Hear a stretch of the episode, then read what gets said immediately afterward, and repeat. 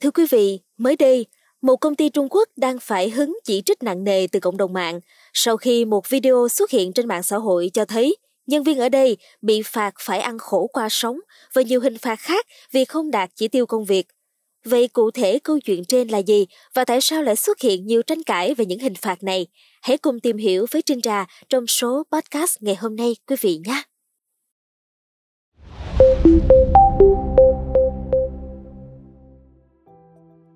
Một công ty Trung Quốc đang phải hứng chịu chỉ trích từ cộng đồng mạng nước này khi một video xuất hiện trên mạng xã hội cho thấy nhân viên ở đây bị phạt phải ăn khổ qua sống.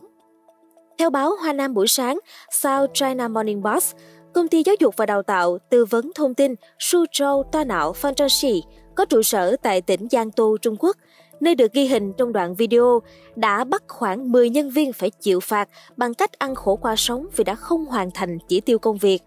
Video này do một nhân viên họ chung của công ty đã đăng tải lên mạng xã hội vào ngày 15 tháng 6. Ngay sau khi clip này lan truyền khắp cõi mạng Trung Quốc, thì hãng truyền thông Paixin Guangzhou Trung Quốc đã dẫn lời một người phát ngôn của công ty cho biết hoạt động trên là một phần trong kế hoạch thưởng phạt đề ra từ trước và đã được tất cả nhân viên có mặt trong đoạn video đồng ý. Người phát ngôn của công ty nói, con người thường có xu hướng tránh đau khổ và theo đuổi sự hạnh phúc nếu họ không muốn ăn khổ qua đắng, họ phải làm việc siêng năng hết mình.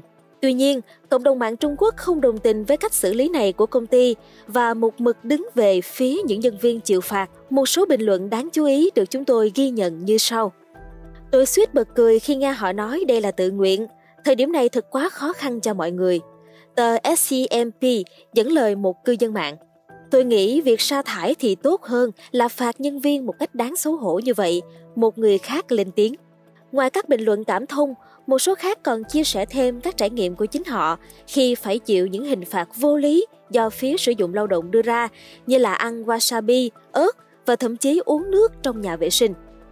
Trước đó vào tháng 10 năm 2022, một công ty ở tỉnh Chiết Giang, Trung Quốc cũng đã làm cộng đồng mạng dậy sóng khi phạt nhân viên thua cuộc trong một cuộc thi bán hàng bằng cách bắt họ ăn khổ qua cùng với mụ tạc. Hoạt động này cũng đã được ghi hình lại và đăng tải lên mạng bởi nhân viên công ty. Một nhân viên nói trong đoạn video được đăng tải, cái đắng của khổ qua chỉ trong chốc lát, đắng cay của cuộc đời thì mãi kéo dài. Hình phạt của công ty giúp chúng tôi có động lực để làm việc chăm chỉ hơn.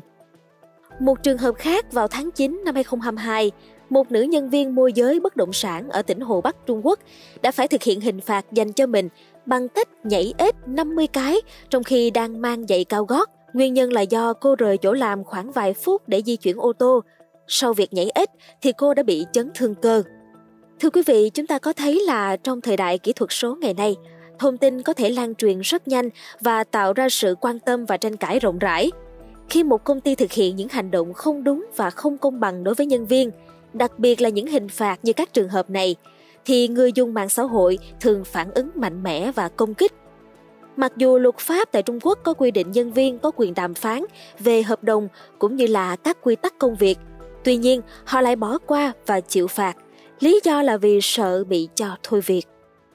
Quý vị nghĩ sao về những thông tin trên? Hãy để lại ý kiến của mình bằng cách bình luận bên dưới nhé.